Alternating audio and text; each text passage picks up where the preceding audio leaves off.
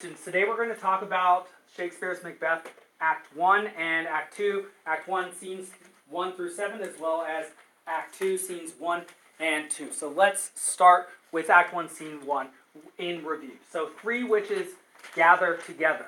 And the very first lines that they have are very famous lines. They say, Fair is foul, and foul is fair. If you recall, Father Henry Garnet and the fact that he was a Jesuit and he employed the use of a certain principle by which he made his words more ambiguous than they otherwise needed to be during the gun or during the gunpowder plot. We remember that what is the name of the term for when somebody uh, intentionally uses words in an ambiguous way so as to make their meaning unclear? Yes? Equivocation. Very good. And in fact, he had written a treatise called Equivocation on this. This will be one of the major themes in this text, especially when receiving prophecies. What do they mean? These words can mean one thing or another. And in fact, we will soon see that this entire play is about uh, two differing ways to see or perceive reality. That what is for one person potentially fair is for another person foul. What is sweet for one is foul for another. We have an expression for this even in our language. One man's trash is another man's treasure. Treasure. Very good. Excellent work. All right. Recall that these three witches are called themselves the Weird Sisters. And a big question that we have about them is A, are they the fates from Greek mythology? Are they the so called Moirai or the Graeae, the ones who had to, uh, if you ever watched Hercules, which gets mythology a little wrong, those three old hags that have to share one eye, one eye that sees the future and uh, purportedly all things together? Or are they actually witches with magical powers given to them by Satan? Um, and so let's recall this.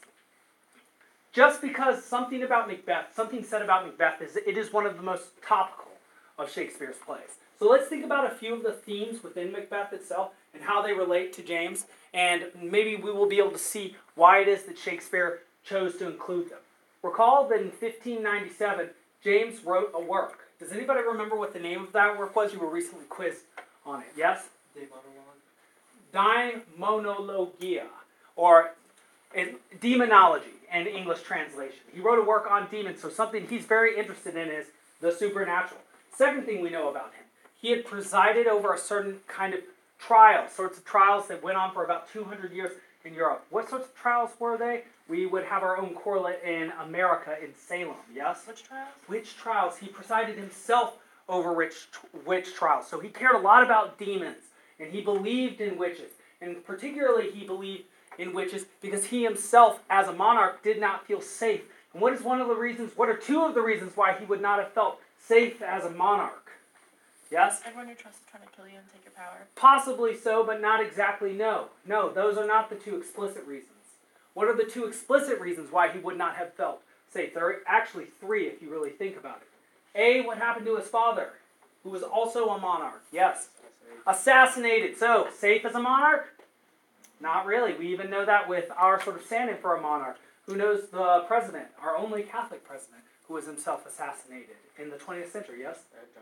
John F. Kennedy, JFK, yes, of course. What happened to James I's mother? Yes?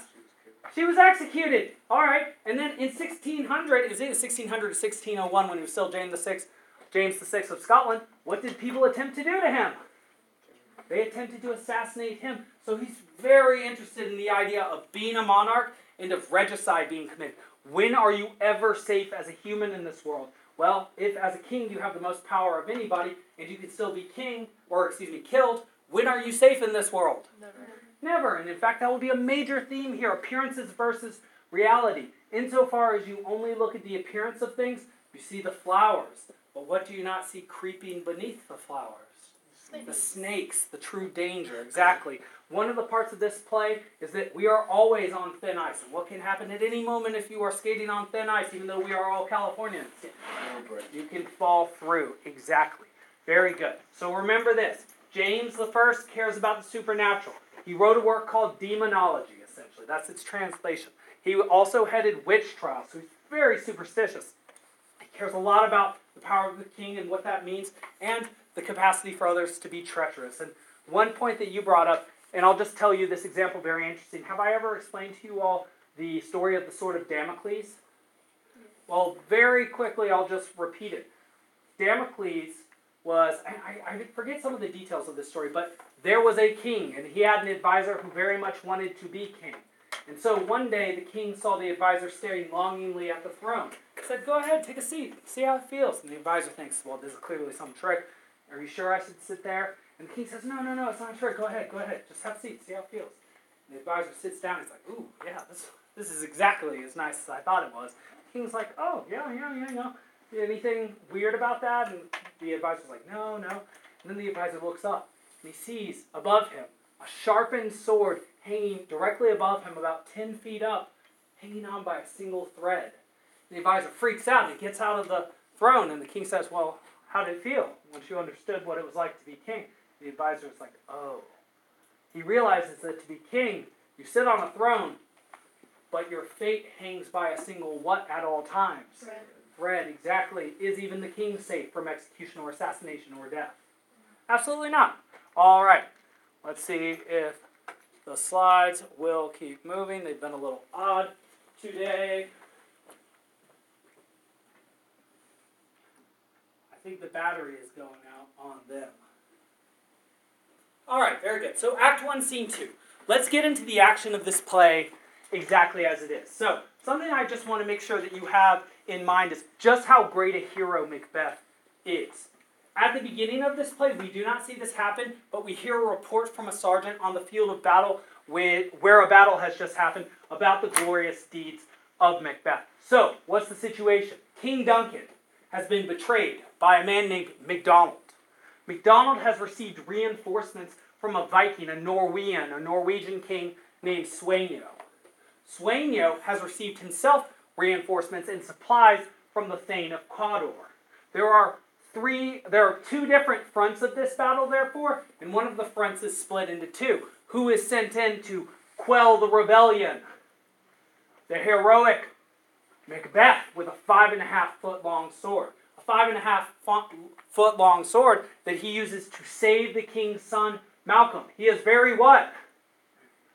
Brave heroic exactly. He's a hero he literally cuts through the forces of McDonald until he can cut through McDonald. In fact, he, I have it here. He brandished his steel, which smoked with bloody execution, and carved his way through McDonald's men until he came face to face with the slave and unseamed him from the nave, that's your belly button, to his chops, that's your mouth. Cut him in two, cut him in half, and which I think is a very nice symbol for the fact that this man, MacDonald, was trying to breed schisms, was trying to cut the country in half, and how does he die? By himself being cut in half. It's very, very Dante-like. Uh, it reminds me of the schismatics in Circle 8 of the Inferno, where you see Ali with his face cut in half and Muhammad with his belly cut in half. Very interesting. In any case, then he st- sticks his head on the battlements, cuts off his head and sticks it on the battlements. So, good job, Macbeth. After he does that, he then, and you don't need to write this part exactly. He then goes with Banquo to fight against the forces of Sweno. He defeats them. And then, even then, he has a third part to the battle to go to. He sees that there are reinforcements from the Thane of Cawdor.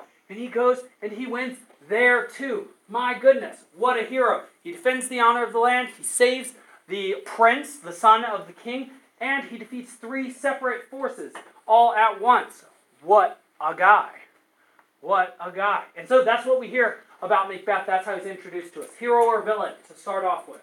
Hero. Very much a hero, but now let's see Act 1, Scene 3, where we actually meet him himself. And we see that his very first lines draw a connection between him. You can write this again. Draw a connection between him and who? So foul and fair a day I have not seen. What language there do we see that we've seen before, and where have we seen it? Yes, the fair and foul language and the witches. This is an instance again of equivocation. So foul and fair day I have not seen. Well, what's foul about it? What is unsweet? Well, the fact that it's a bloody day full of death and there has been treachery. But why is it fair? Well, victory is in the air, and he has himself increased in rank, and he will actually receive soon an increase in rank. Hmm, very good, very good. Well, Macbeth and his lieutenant Banquo now happen across the three weird sisters. And this is potentially evidence for the fact that they're real because two people see them, but also potentially evidence for the fact that they're not real and that they reveal the ambitions of two men. And what man is without ambition? None so far as we know. And in any case, this is what they say to Macbeth. Again, highly ambiguous language. Hail, Thane of Glamis. That's what he starts off as. Make sure that you know that. Hail, Thane of Cawdor. But he just defeated the Thane of Cawdor. Why would he be being called the Thane of Cawdor?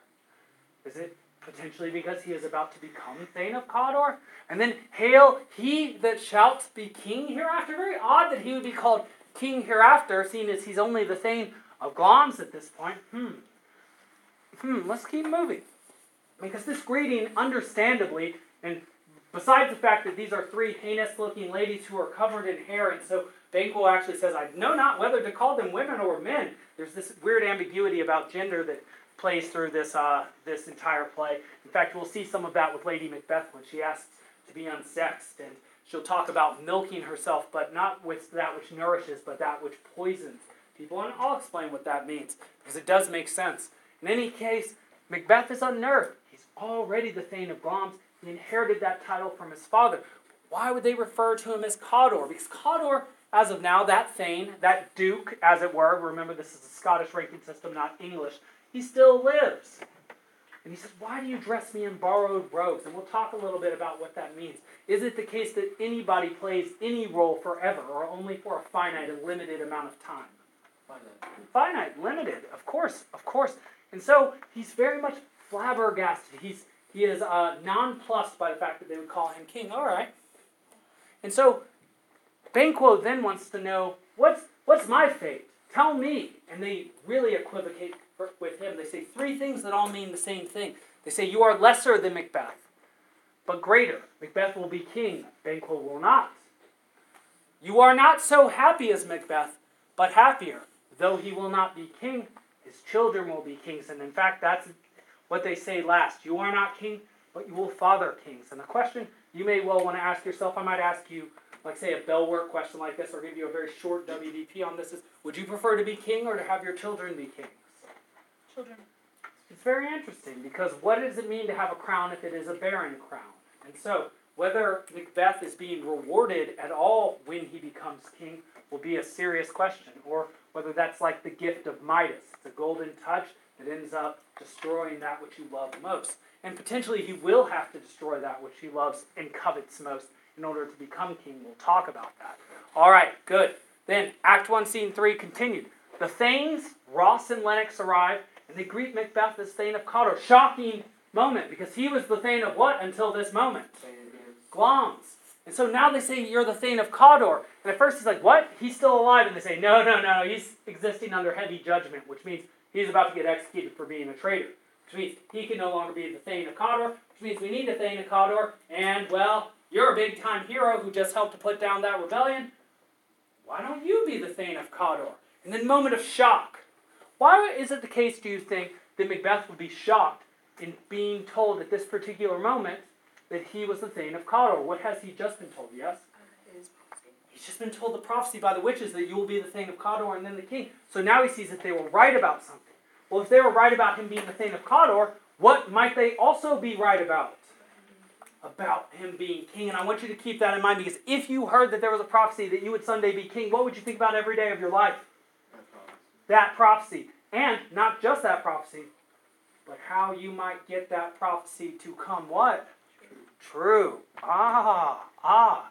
All right. Well, interestingly enough, imagine that you start thinking about becoming king and the ways by which you might become king. And something interesting about this is at this point, Macbeth does not need to be treacherous because there is no law of primogeniture at this time. The law of primogeniture is your successor will be your firstborn son. That's not how it works in Scotland. In Scotland, the most powerful Thane then becomes the next king. So who would you imagine would be next in line to the throne? Macbeth, the superhero who could put down multiple Thanes and a Viking warlord. Yes, of course. That's not how it's going to go, though. But that's a little bit ahead, a little bit ahead in any case. Duncan, King Duncan, has now promoted Macbeth, and he learns this from Thanes Ross and Lennox. And in fact, he wants to come see Macbeth and Banquo and personally thank them. This means that he'll be staying in Macbeth's house, which means Macbeth might have an opportunity To do what should he so desire? Potentially be treacherous. And we'll talk about what that means exactly because as of now, Macbeth has not had to do anything treacherous or evil or bad. He's gotten to cover himself in glory, to earn golden opinions of himself. And that is what has promoted him through the ranks. But is he willing to give up his good name? Is he willing to give up his good conscience in order to be king? In fact, here's my major question to you all Is becoming king worth giving up your own humanity? What is most important to you? Maintaining your purity of heart or conscience, consciousness, excuse me, conscience, or increasing your social rank? We'll see what the answer is in this Macbeth, and well, we'll have to see what your answers are too. In any case, Macbeth, upon hearing that he has been increased in rank and that he is now famous, Cawdor thinks, can the devil speak true? Where is this prophecy coming from? And Banquo even says, well, it must all be true, which makes Macbeth think that he's going to be king. It just is up to him how he becomes it. In any case, Macbeth ponders this, and then he wonders a couple times about the moral status of these witches. And I'll explain this in a second. A couple quotes here. If their prediction is evil, how could it have been fulfilled? And fulfilled for the good. How, if what they do is evil, could something good come from that? And if the predictions of the witches are fateful, this is my big question. How can the outcomes of Macbeth's deeds be good or evil, if they must be what they are necessarily? The question here is this if these witches know fate, and the fate of Macbeth is to be king, can anything he does in the service of fate be good or evil, or is it simply fate itself? Is it simply necessary and predetermined? That is an evil question. Because if you've already assumed that the end is fixed, and then you can do anything in order to make sure the end happens, what sorts of things can you justify doing? Evil things, that's exactly right. This is casuistry, as they would say about the Jesuits. This is itself equivocal reasoning. He's trying to talk himself into doing what? Evil. Exactly. He's trying to say it makes sense. But, he continues, if what they said was good, why is the last part of their prediction evil? That, that is, that Macbeth will somehow have to unseat Duncan and then potentially Malcolm, his son, and Donalbain. And those are the two sons of King Duncan. Make sure that you know that Malcolm will soon be declared heir to the throne, which will uh, sort of seal, well, it will certainly seal Duncan's fate. In any case, so what Macbeth thinks about is whether the witches are foul creatures making fair predictions or fair creatures making foul ones. This makes me think of this famous syllogism, which really hurts a lot of people's brains. Three lines major premise, minor premise, and conclusion. All Cretans are liars. Minor premise. I am a Cretan. Therefore, I am a liar. Did I just tell you a lie or a truth? Well, it sounds like a truth. Because I said all Cretans are liars, and that I am therefore a liar because I'm a Cretan. But if I am a Cretan, what must I be? A liar. A liar. So what must I have been doing when I said that to you? A liar. And I'll say this, I think if you think about that in, in, in an even more sophisticated manner, just because you're a liar, does that mean you lie every time you speak? No, no. And so it's a pure logical problem, but it's a very interesting one. Because are they foul and evil? Are they demons that tell the truth? Or are they like angels or truth speakers that tell evil truths? Hmm, it's hard to say. Hard to say. In any case, what we need to be focusing on is who is responsible for the evil that gets done in this world? Is it simply fate, or is it through the deeds of man and the choices that men make before their actions? All right. The king then says to Macbeth that there's no way he can fully repay him, and we all think this is an instance of dramatic irony because we're like, don't worry, Macbeth will get what he wants from you soon, soon enough. In any case, because he sell, saved the eldest son, Malcolm, from capture, and he's driven off the traitors MacDonald and uh, Cawdor. He's done just such a great service to the crown. My goodness, how little could King Duncan know about the darkness lurking in the heart of Macbeth? Well, then Duncan says he has a major announcement to make. And we are all expecting a major announcement. The biggest thing he could probably announce is his heir. right after Macbeth has done such great things, who will we expect to be the new heir to the throne? Macbeth, and probably who also thinks that Macbeth is going to be called, uh, is going to be made successor, especially because he just heard a, a prophecy saying this. Macbeth. He probably thinks, oh man, this is going to be the moment, and he's going to say, I'm going to be king, and then this prophecy from these ugly looking foul creatures with lots of hair everywhere, who might be good, might be bad, it's going to come true, and it's all going to be great for me. And then King Duncan names his son as his successor. I want you just to think about the full implication of hearing that information from Macbeth. He's just named his son.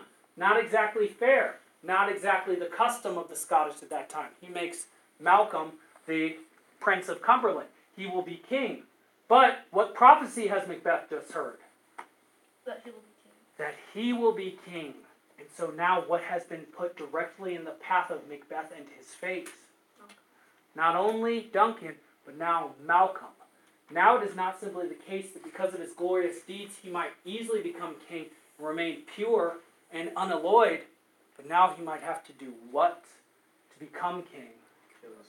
He might have to do treachery. He might himself have to become the new treacherous, betraying Thane of Cawdor as the one before him. And so you see the complication there, the wrinkle in his plan. You can just imagine the vein in the top of his head starting to pound. What does this mean? What am I going to do? And in fact, this puts him in a major moral, quandary. Do I do that which my vaulting ambition dictates, or do I stay true to my king? It's a terrible situation for him to find himself in. In any case, important. In this scene, ah yes, this introduces to us a theme I was talking about, about the snake in the grass, the snake beneath the flowers, uh, which is a metaphor that um, Lady Macbeth will use just a little bit later.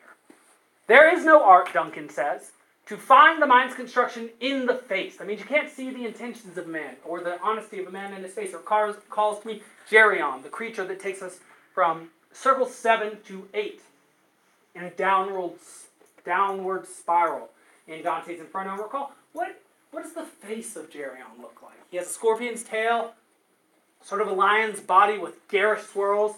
What sort of face? Not just a human face, but the face of a what sort of man? Just man. A just man. So from his face, you would think he was what? Just. Honest, good. And yet from his effects and his poisonous tail, you would know what about him? Ah. So Macbeth looks an honest man. We'll have to see from what he does what he really is, what he's really made of. And so one cannot tell the honesty or goodness of a man by his looks alone. We all know this from the Odyssey last year, the great poem about things not being as they seem. In any case, I say think of actors themselves. The fact that you'll be watching this as a play. What are actors proof of? The fact that humans are very good at doing what to other humans? Lying. Deceiving, lying. Yes, you watch a, a commercial, a guy eats a, a Mentos, and then all of a sudden he's got the know how to get everything done. Has anybody seen a Mentos commercial before? Or five gum? You chew some gum, and then you have a giant super fan on you, and then you're cool, or you drink some Sprite and all of a sudden, I don't know, you can slam dunk. Actually, they make fun of that sort of joke. In any case, you see actors all the time pretending to feel feelings they don't actually. You see them kiss on the stage and you're like, oh yeah, do they really feel that way for each other? The answer is obviously what? No. No. Humans are really good at deceit. And so, we better know this. All right, this I need you to know. Write down this diagram now. It's called Freytag's triangle. I want you, there are two things about this. You need to be able to correctly identify this. You also need to be able to tell me where each of these parts happens in the text, potentially for a WDP on Thursday. So there are five parts to this. It's based on Aristotle's uh, Poetics, uh, his ideas on drama. So every single drama has these five parts, and we'll have to see whether this applies to Macbeth as well. There's an introduction where you learn the initial situation of the play. There's then a complication. At least so far as we are concerned, this complication would be the fact that we heard that Macbeth is supposed to become king, but now there's a successor to the king that is not him. And so that is a complication because that's going to change the course of events of his life and of this play. Third, there's a climax. It's not always in the middle of the play. Sometimes it's near the very, very end. And in this place, I would say it is certainly near the end. But we'll have to think about that because there are several climactic moments. Four, there's a falling action. That's when the pieces start to settle again.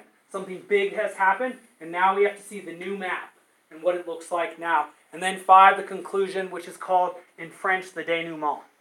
And that's a good term to know. Uh, how do things end after how do they begin? How do they begin?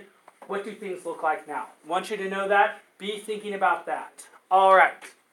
Themes so far fair versus foul. That's equivocation. And, of course, good and evil versus fate. Can your acts be good and evil if you are fated to do them?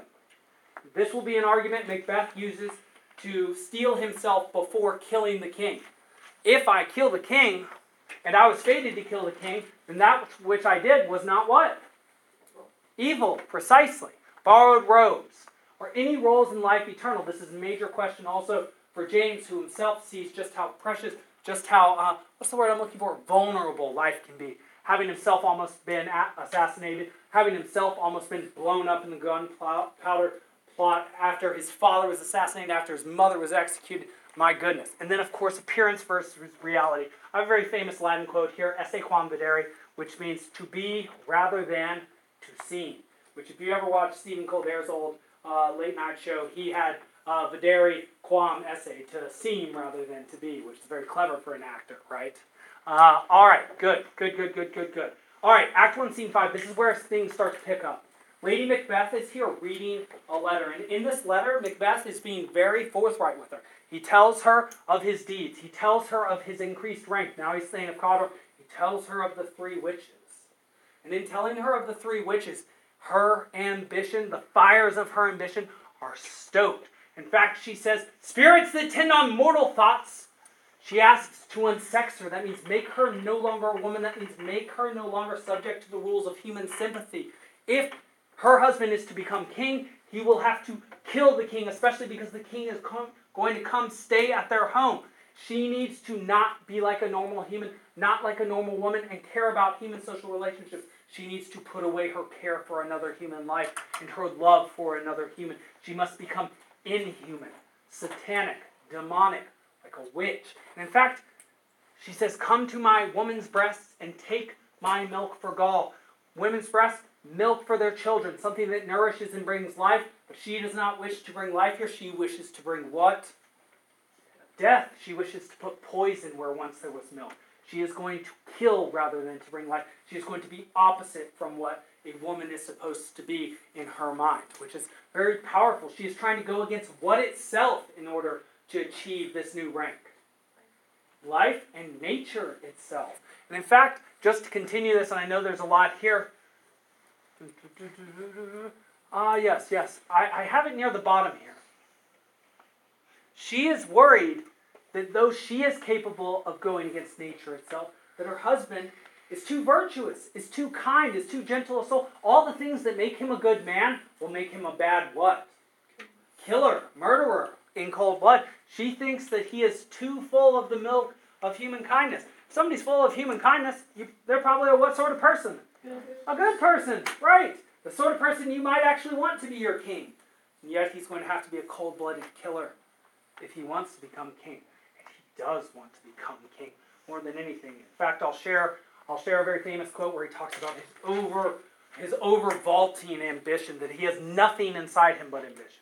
In any case, she reveals her intentions to her husband. She says, You need to kill the king. He's going to be here. This is exactly the course of action. He's held some illusions in his mind that maybe he could just naturally become king.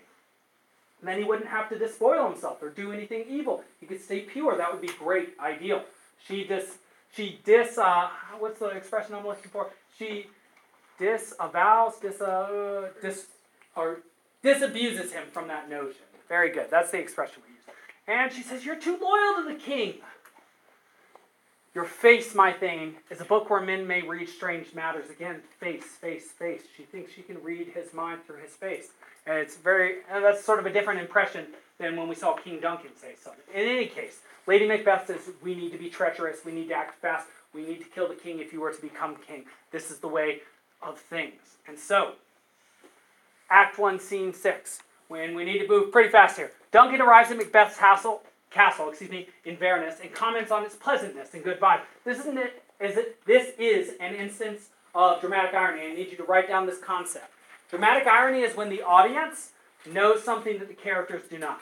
We obviously know that this wonderful, pleasant place where King Duncan thinks he will be safe and happy will actually be the place that he is what? Killed. So it's a place that he's least safe. It seems like heaven, but it will actually be where? Hell. It's a place of deceit and where appearances, uh, where uh, hmm, reality is obscured by appearances. And so Lady Macbeth welcomes King Duncan. And King Duncan remarks on how happy he is to be with Macbeth and his wife. I love him greatly and will continue to show him favor. It's like he's a figure of God here, vis- visiting Macbeth's house. And we'll, we'll see what that means soon. In any case, in any case, Macbeth then has his first soliloquy. A soliloquy, you will recall, is when an actor is alone on the stage and reveals his thoughts and intentions, his plans. If it were done when it is done, then it is better it were done quickly. He's talking about his evil act. Does it matter whether evil is done quickly or slowly? Does it make it any less evil? No. And so he's trying to, like when you fall on the stairs and people laugh at you and you run away from the stairs really quickly, he's trying to act as if it didn't even, or it won't even have an effect or happen. In any case, he then starts to lay things out. He's having second thoughts. He's like, gosh, you know, I'm pretty good, man. I am full of this human kindness. And man, this king who's coming to stay in my house, well, he's here in double trust. A, he's my cousin. B, he's my king. I would add three, he's your guest. That's the xenia in the Greek Roman religions. That's the guest host relationship. There's a triple bond between him and this man. He should be totally what in Macbeth's house? He should be totally safe. And yet, he's not at all. When is anyone safe in this world? Never. Not until you're dead. Then you're safely dead. And he thinks he should lock the door against any murderer, not bear the knife himself. And he even thinks about how good and benevolent a king Duncan has been. He's been a great man. He's been a good man, and he's related to Macbeth. And Macbeth has this responsibility to him. He's really grappling with his own personal what's at this moment. Demons, exactly right. And so Macbeth then decides, no, no, no, no, we're not, I'm done with this. We're not going to keep plotting against Duncan. I, he tells his wife, I'm done. And then his wife really, really shows her character, shows what's, what stern stuff she is made of. He says, We will proceed no business in this man. And she says, He is no man at all. When you dared to do the deed, then you were a man. Now that it has presented itself, you are impotent. She, she actually literally questions his manhood. If you're impotent, that means you can't have children as a man. You lack the power to produce, you know, to get the whole birth process started. In any case, she, she then puts the love of their relationship on the line, and this will show, this will begin, this will create the crack that will turn into a fissure between them. They start off as loving partners, paramours. They will soon be far from each other, as they will soon be far from sanity, both themselves. In any case, she says, if she had made such a promise, even if it were about killing a baby, she would dash the brains out of a nursing infant. She's sort of like a character that has taken Dante's Paradiso very seriously. She says, if you make an oath, you better what? You better keep it. She doesn't seem to have seen the one exception that Dante threw in there. Does anybody recall what the exception is? That you should keep every single oath because it's guaranteed by God, except under what one condition? Yes? If the if the punishment is worse than If the consequence. no, consequence. if the consequence is worse than the punishment, you, something like that. yeah, that, that's close. Yeah. If, yes, if the consequence of keeping the oath is worse than the consequence of breaking the oath. But she says, again, showing her inhumanity. That since he said to do this, even if it is a horrific deed, you better what? Do it. Just do it. Nike. I should have a swoosh right here. In any case, Macbeth here then starts to reveal himself. This is one of his most famous quotes. I have no spur to prick the sides of my intent. That means something to curb his desire. It's a horse metaphor. But only vaulting ambition with over which overleaps itself and falls on the other. He says, I have nothing to make me less ambitious, but only that which makes it so that I will do anything to acquire what I want. And we'll see whether that is of value to him because it seems as if he has lost his what? Mine. Close, Integrity? close. Oh, close. It's what Jiminy Cricket from Pinocchio Character? represents. Conscious? His conscience. He's lost his conscience, and we'll see whether he gets led astray. We'll see.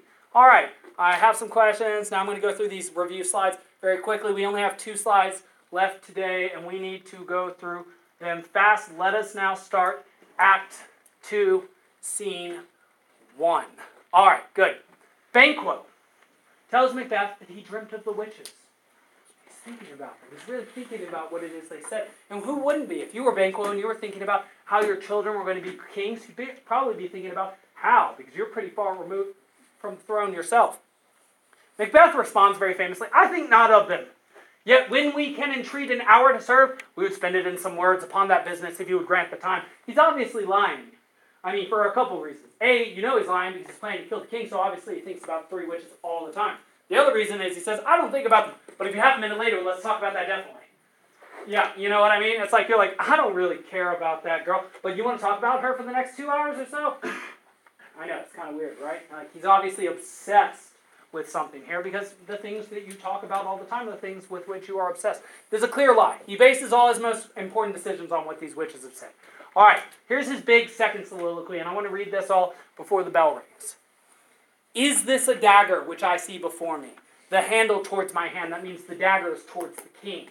He will hold the dagger. Come, let me clutch thee. I have thee not, and yet I see thee still. He's imagining. Art thou not, fatal vision, sensible to feeling as to sight? Or art thou but a dagger of the mind, a false creation? Seems not understand the difference between imagination and reality, proceeding from the heat oppressed brain. I see thee yet, in form as palpable as this which now I draw. Thou marshallest me. The way that I was going, and such an instrument I was to use. I wonder through I wonder after the soliloquy whether he feels drawn, compelled by fate, whether he himself understands the distinction between fate and free will. Does he think he is fated now? Must he kill the king? Or is he still liable to make his own decisions? And so we'll begin next time with Act 2, Scene 2, where Macbeth will murder the king. I will lay out what the plan is.